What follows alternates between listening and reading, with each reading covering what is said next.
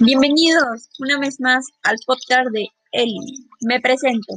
Mi nombre es Eliana Ranchel Ojeda Pérez. Soy alumna de la escuela Dr. Manuel Suárez Trujillo. Actualmente curso el quinto semestre de la licenciatura en enseñanza y aprendizaje en telesecundaria del grupo 306.1. Espero que se encuentren bien y vamos a comenzar. El día de hoy les hablaré acerca de la, de la relación que hay de mis sesiones con algunas metodologías de aprendizaje que se estuvieron viendo a lo largo de este curso. Por lo tanto, en mi planeación didáctica incluí la metodología en aprendizaje clásico, ya que es aquella donde involucra más al docente y en este caso me involucró más a mí porque tuve que contestar preguntas, hacerles preguntas a los alumnos, presentar unas diapositivas e explicarles. De ahí tomé en cuenta el aprendizaje colaborativo. Considero que es algo que como docentes debemos implementar en las aulas. Esto con el fin de que los alumnos sepan organizarse y trabajar de manera colaborativa ya que a lo largo de su vida académica ellos se van a enfrentar a trabajar con compañeros de diferentes ritmos de aprendizaje o canales de aprendizaje.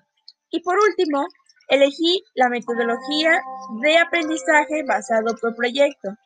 Esto con el fin de que los chicos vayan analizando cómo realizar proyectos y cómo se involucran ellos al realizar dicho proyecto. ¿Por qué? Porque ellos se van a ver más a indagar, buscar información, estructurar información clara y precisa para poder presentar un proyecto bien.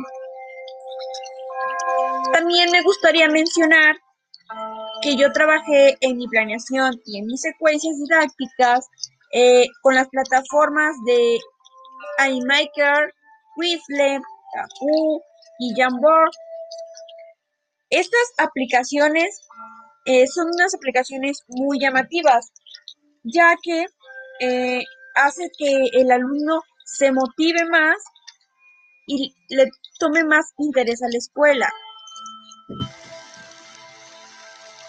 Elegí estas plataformas ya que pude observar que mi grupo le gusta trabajar, ser unos alumnos muy comprometedores, perdón,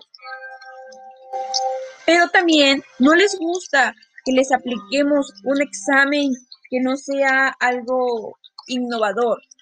El propósito de realizar una planeación innovadora con todas las metodologías que se vieron a lo largo de este curso es eso mismo, buscar estrategias, innovar, ser docentes que motiven a sus alumnos a ser mejores. Y aquí es donde entra el utilizar plataformas llamativas, plataformas que atraen al, al alumno a poder realizar, a querer realizar e indagar más sobre dichos temas que se van abordando a lo largo de las sesiones.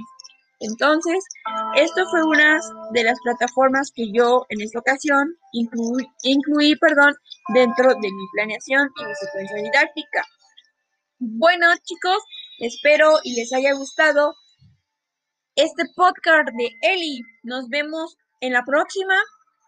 En el siguiente les seguiré hablando sobre otras nuevas plataformas, otras nuevas estrategias para que sus docentes, eh, trabajen con ellas y conozcan más, ¿sale? Bueno, hasta luego. Chao.